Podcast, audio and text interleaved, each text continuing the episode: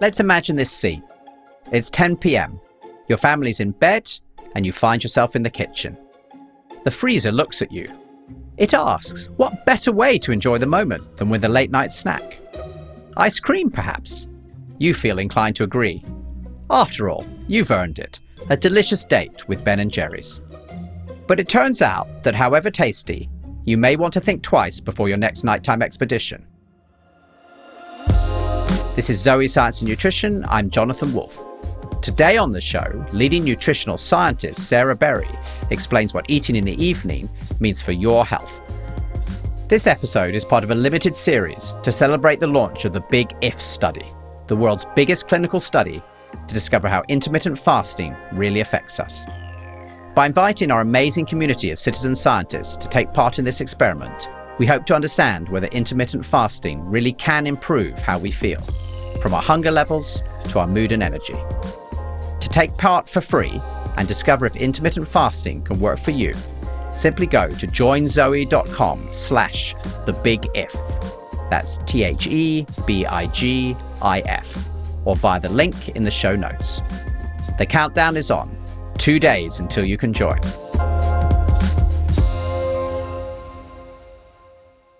When I asked Sarah why she'd be a good person to tell us about the impact of late night snacking, surprisingly, she didn't reference her 25 years of experience as a nutritional scientist or the countless nutritional research papers she's published. The reason? Because I love late night snacking but I know I should not be doing it. but seriously, Jonathan, I've spent many of the time that I've worked in nutritional science conducting studies using snacks as a vehicle in which to study how different foods impact our health. So, in this episode, we're talking specifically about late night snacking. But you might think that the amount of post meal pick me ups you're indulging in would be the most important thing, rather than at what time. You'd be wrong what we find is that the frequency that people snack doesn't really matter.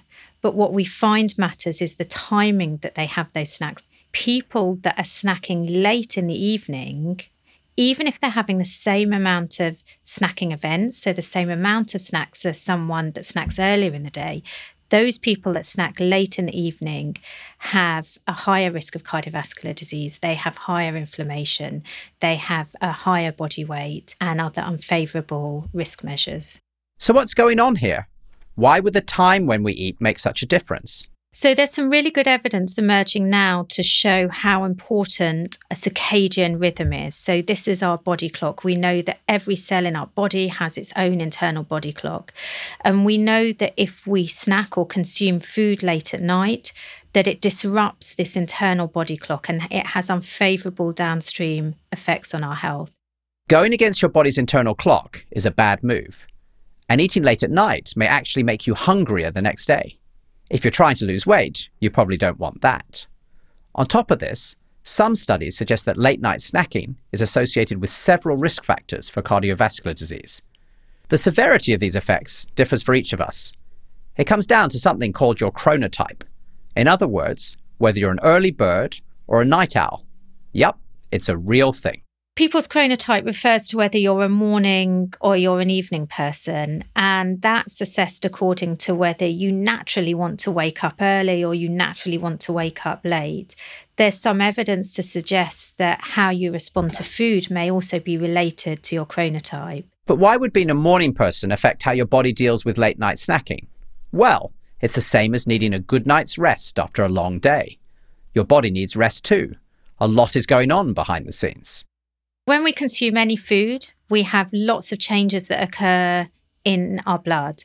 So the fat and the carbohydrate from the foods initiate a whole cascade of events that culminate in inflammation. Now, typically, our body can firefight against that inflammation. Late in the evening, our bodies are less effective at fighting against some of these unfavorable effects that otherwise we would be able to counterbalance. There are still a lot of unknowns about the impact that the time of day has on our body's ability to process food and fight the inflammation caused by these processes. This is what's super exciting with the research that we're doing, that for the first time, we really hope that we can unravel some of these questions that are really fascinating for us to explore. That's right. As you know, the Big If study will be of a size that we've never seen before.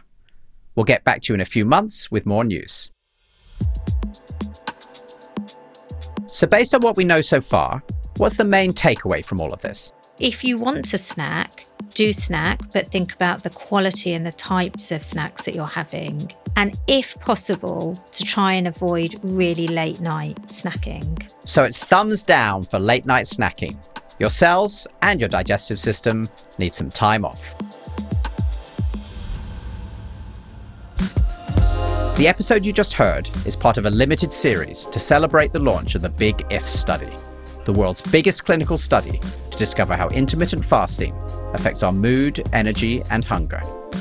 To take part for free and discover if intermittent fasting can work for you, simply go to joinzoe.com slash the big if or via the link in the show notes.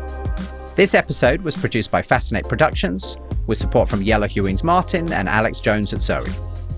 Zoe Dailies come out each day between now and our next regular episode.